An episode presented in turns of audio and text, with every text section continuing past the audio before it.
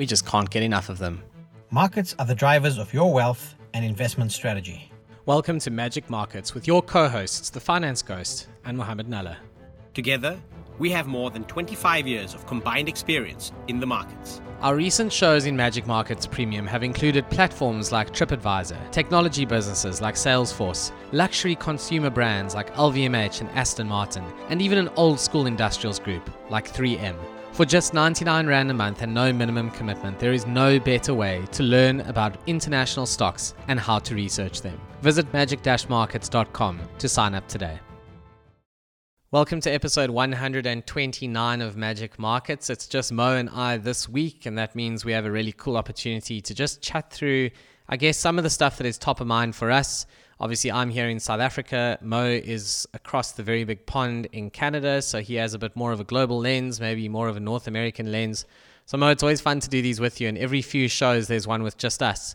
And it gives us a really good opportunity to just hang out and I think talk through some of these interesting market concepts and just share some knowledge and views. And of course, we always welcome the views of our listeners to come and debate these points with us and tell us what you think. Yeah, Ghost, it's always a pleasure doing these. And and the reason why I like these shows where sometimes just you and I is that, like you say, it gives us an opportunity to sit digest, have a look at what's happening in the respective markets where we operate.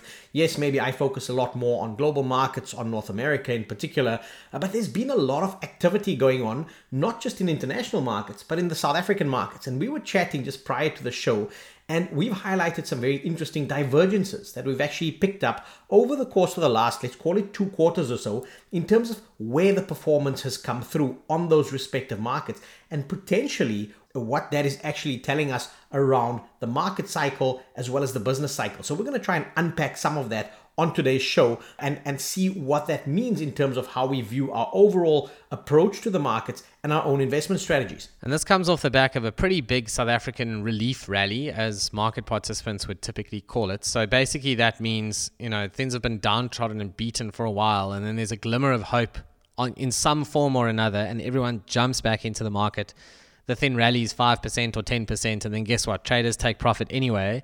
And I always have a little bit of a laugh at some of the headlines that, you know, come around this. Like when things are terrible, the headlines are all shocking. When things are 10% up, then everyone is a South African bull again. And everyone just forgets that this is how markets work, right? They go up, they go down, but they head in a particular direction. They have a particular trend. And it's why it's actually so important to understand both technicals and fundamentals, something we focus very strongly on in Magic Markets Premium, because the technicals tell you a little bit about the tactics and where the short term moves might be, and the fundamentals tell you a lot more about the trends. So, South Africa is a perfect example right now. It's been one way traffic this year in consumer businesses until literally this past week. Load shedding, which is our electricity rolling blackouts for anyone listening beyond our borders or who hasn't heard of it basically has slowed down sure almost to nothing. Uh, now we're getting a couple of hours off a day.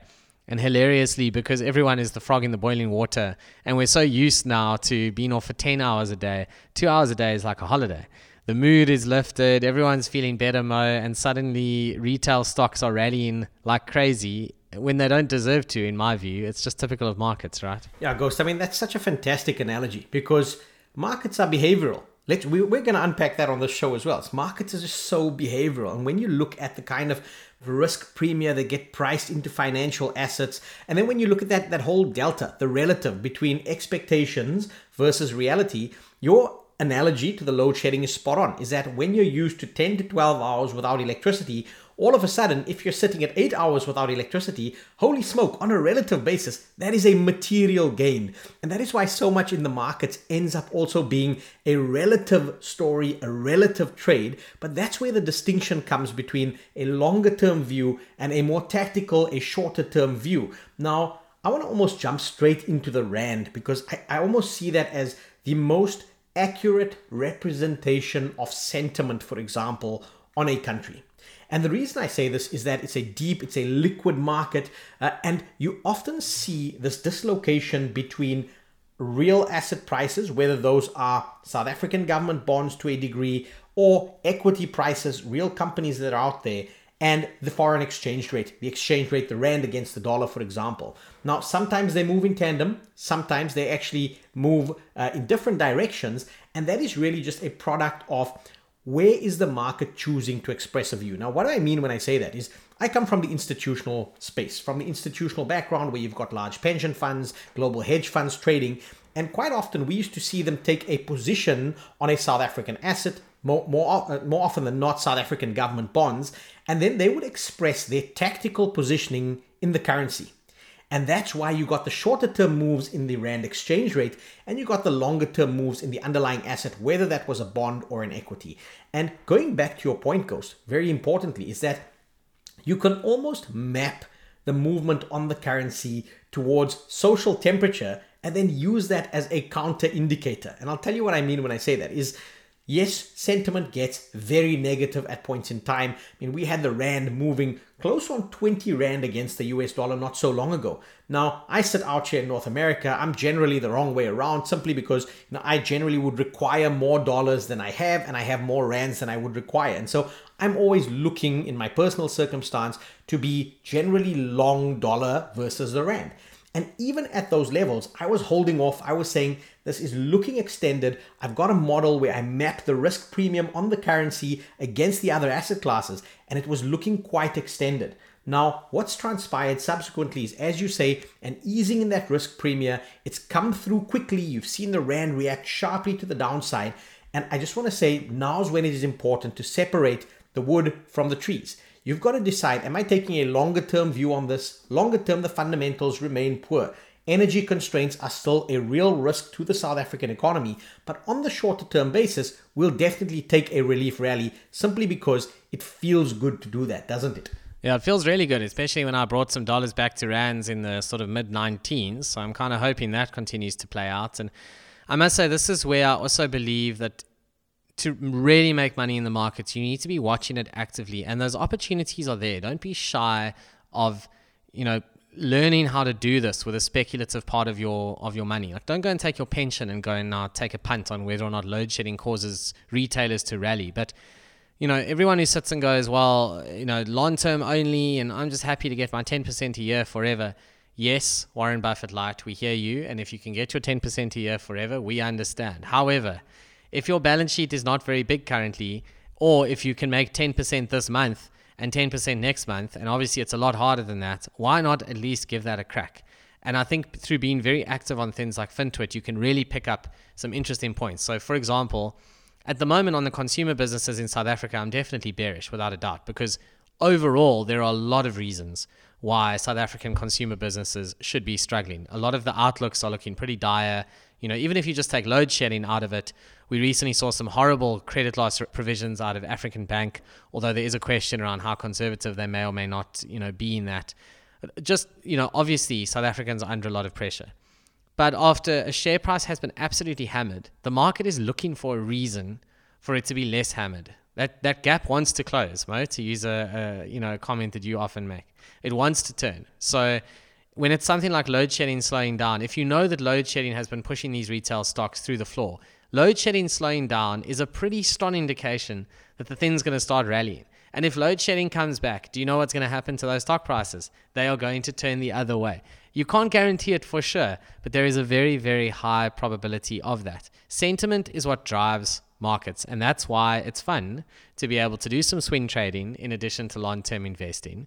You know, it's an entirely different sport almost, but it's fun it's fun, can be dangerous if you don't watch closely enough, but it's why I focus so much on the whole behavioral finance aspect of things. You know, it's just these are markets that are moving on expectations, on sentiment. You you touched on FinTwit, for example, and I, I cringed a little bit when you said that because there's a, a real variety of great content and then really bad content that's out there. So again, you know, sound of caution out there for people that are looking at trading a lot more actively, a lot more tactically. Just be very careful around what you're using as your source. And then again, we've always said this time and time again, and maybe it's been quite some time since we've rehashed this. But you know, in terms of how I look at my own portfolio, I demarcate a long term portfolio from a short term portfolio. And the reason for that is because you take some longer term views of strategically where are we going, what is the economy telling us, which sectors do I want to be in. And this ties in very nicely to a point you had just raised. I was looking at South African markets last week and we saw this very strong performance come through in terms of your banks. And I said, well, there wasn't any news out. What was actually behind this? And to your point, it was the sentiment rally. It was the fact that, hey, guess what? Load shedding's gone. Hey, guess what? You know, the risk premium's starting to ease back a little bit. But it got me thinking because I've got a macro model where I like to map what are the different sectors that are performing in the equity markets and how does that map against an overall business or economic cycle? Because this is an important point.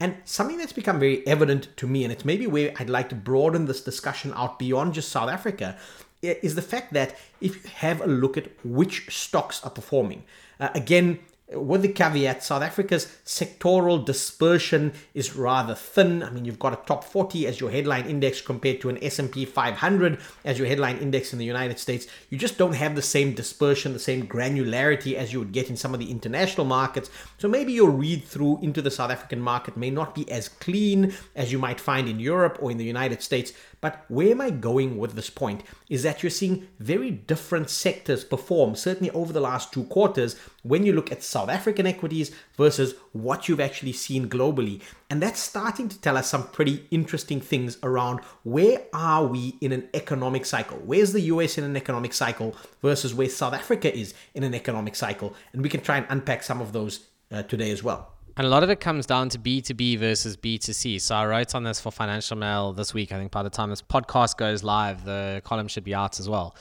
And that was in the context of South Africa, where B2B industrials in their purest form have way outperformed consumer businesses this year. Now, obviously, this relief rally will have helped a bit, but the reality is that businesses with pricing power, eh, really industrial stalwarts like you know Bidvest have done really well this year relative to, for example, the Foschini Group, which has had a really tough year, and a bunch of other retailers. I'm singling out TFG, but that's actually unfair because they've all been smashed. They really have. And there are a number of industrials that have actually done rather well. But my, I think in the US, the American consumer is the dream consumer on average, right? They've got loads of money, loads of disposable income, living the American dream right now. Yes, there's been some pressure here and there, but on the whole, they are under nowhere near as much pressure as in South Africa, for example. So consumer businesses in the US, I think it's the other way around. You know, they've been generally quite a good place to play, right? Yeah, I mean, that's the dispersion that I think we, we, we're discussing, or rather the divergence that we're discussing, is that in South Africa, it's almost been orientated around consumer staples, the more defensive side of the economy. And th- those have been kind of the stocks that have rallied.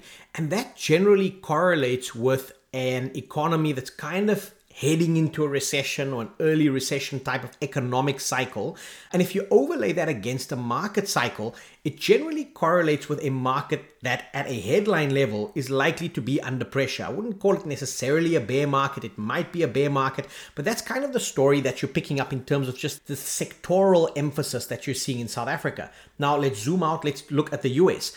As you've indicated, Ghost, if you look over the last two quarters, we've had this phenomenal bounce come through in terms of cyclical stocks. Now, bear in mind, you know, your categorization has a couple of nuances. So if you look at, for example, Google, you might think of Google as a tech company, but when you look at it from a sector perspective, it comes through as communication services. It's a consumer cyclical stock. So again, just depending on where you put it, go and have a look at the sectoral definition of where a particular stock falls.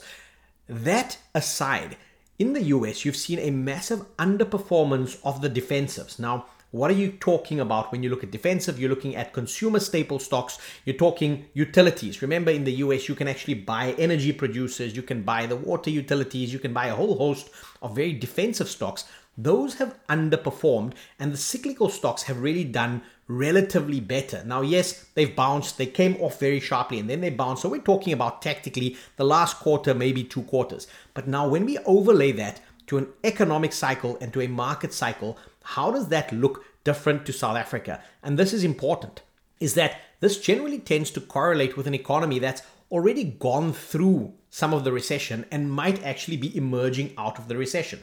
Remember, markets tend to be forward looking. They're saying, okay, if we've gone through the tough times, maybe we're actually seeing good times come through. And so they position into the cyclicals for that. And incidentally, it's actually the opposite of what you'd be seeing in South Africa, is that you would then have a much more bullish or proactive outlook on the markets. Now, there are lots of caveats out there. As we're recording this, it is pre the very important Fed meeting that is happening this week. And by the time we release this, the Fed meeting will have come and gone. But even there, you're arguably looking at the top end of the current interest rate cycle. You're discussing whether the Fed pauses and then maybe hikes again, or whether they actually pause and then reverse the cycle. I've actually got a, a, nice little comment for it. I'd used it in one of my research reports. I said, is it a pause with a pivot? Or is it a pause with clause, right? Because that's really where the market's dancing on this one. But at the end of the day, it means that when you're investing globally versus investing in South Africa, your tactical strategy has got to be very different just based on what the underlying economy and business cycle is doing. And I think you have to manage your emotions as well. If you are selling by the time you've read 100 terrible headlines, it's probably too late. In fact, you're probably literally picking the bottom. Equally, if you are buying when every single piece of news is absolutely fantastic and nothing could possibly go wrong and everything is wonderful, then you are setting yourself up for potentially a lot of trouble. And it's just the hardest thing in the market, and we are all guilty of it from time to time. We all are. I don't believe there is anyone out there who has never fallen foul of this. But just managing your own emotions is absolutely key and looking through the noise around you. I mean, I know better than anyone from a media perspective you know the, the the narrative sometimes follows the price. Like that's a reality. You can look at a share price and convince yourself okay this thing must be doing well. You know look at the share price. Let's go look for that that story. I try very very hard not to do that. But the reality is that anyone can fall into that trap and the media as a whole definitely falls into that trap and companies love it because they try and drive the narrative in order to try and drive the price. And some of the best traders and investors i follow on twitter sometimes they throw an opinion out there where you just think, geez, that's crazy. You know, why are you buying this thing now? Like, why are you selling this thing now? And then guess what? Three weeks later, so often something's happened, it's turned, or whatever the case may be. But the trick with them as well is they know when to take a profit and go away. So in many cases, they are not saying, hey, long term, we think Pick n Pay is a fabulous business. Like, no one thinks that right now in the market, I don't think. But can Pick n Pay rally? And give you a really cool way to play the load shedding trade because it's been hammered so badly? Yes. So it becomes a trading tool. And I think so much of success in the markets is about looking at a company and understanding what does this thing get used for by people in the market? Like what does this take a view on? And how can I use it to take a view on something? And Pick n Pay is a great example. You know, it is the perennial underperformer versus ShopRite. It has been absolutely hammered by load shedding. So guess what? If load shedding turns, you can sit and wait and then jump into Pick n Pay and go. And you can keep a list of these things. You know, you can watch behaviors in the market. You can see how share prices react to news and keep a little notebook for yourself that says, you know what, if this turns, if this news changes, then this company over here may well be a good place to play.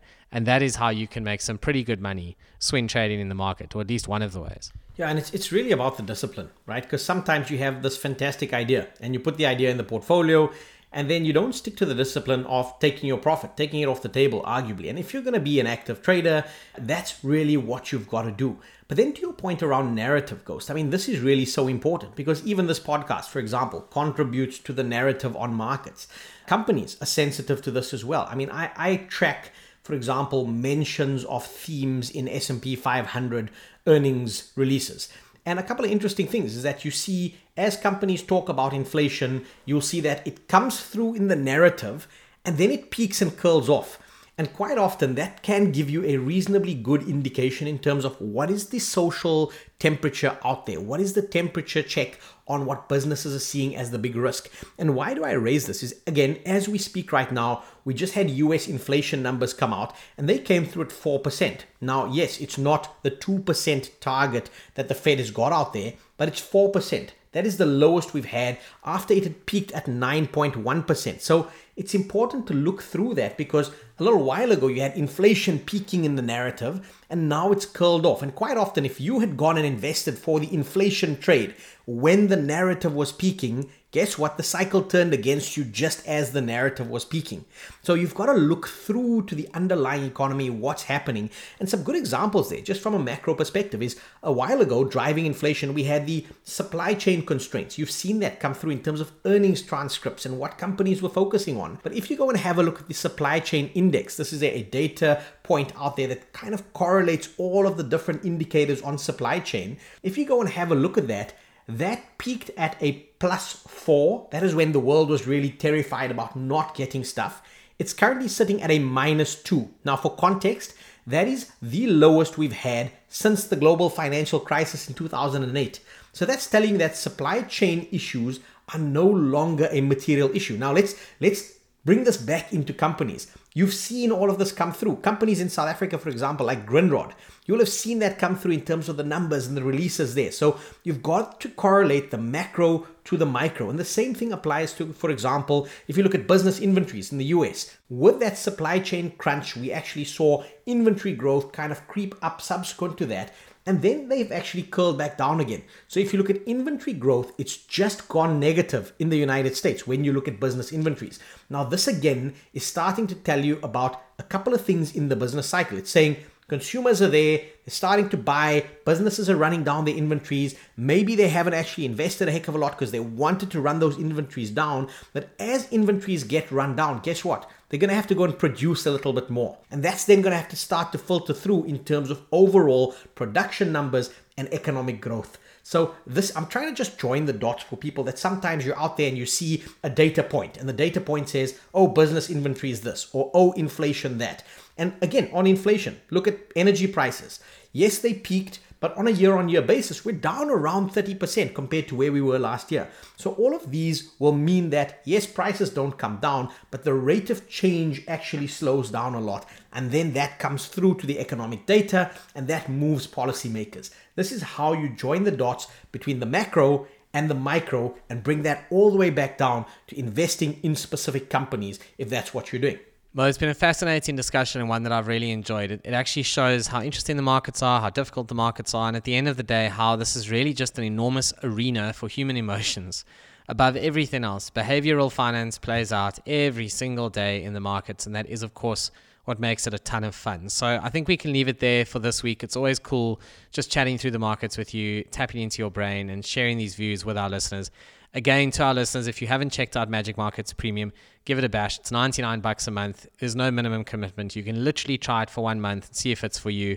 And that's 99 Rand. You would struggle these days to buy a burger and chips for that number. And we have not put the price up despite what's been going on with inflation because we want to make it as accessible for people as possible. So go to magicmarkets.com check it out. If this has interested you and you are ready to really take your knowledge to the next level in the markets, I think Magic Markets Premium is something you'll enjoy. Yeah, thanks so much, Ghost. It's been fascinating. And again, if you're not following us on social media, it's at Magic Markets Pod, one word. You can also follow me at Mohammed Nalla and the Ghost at Finance Ghost.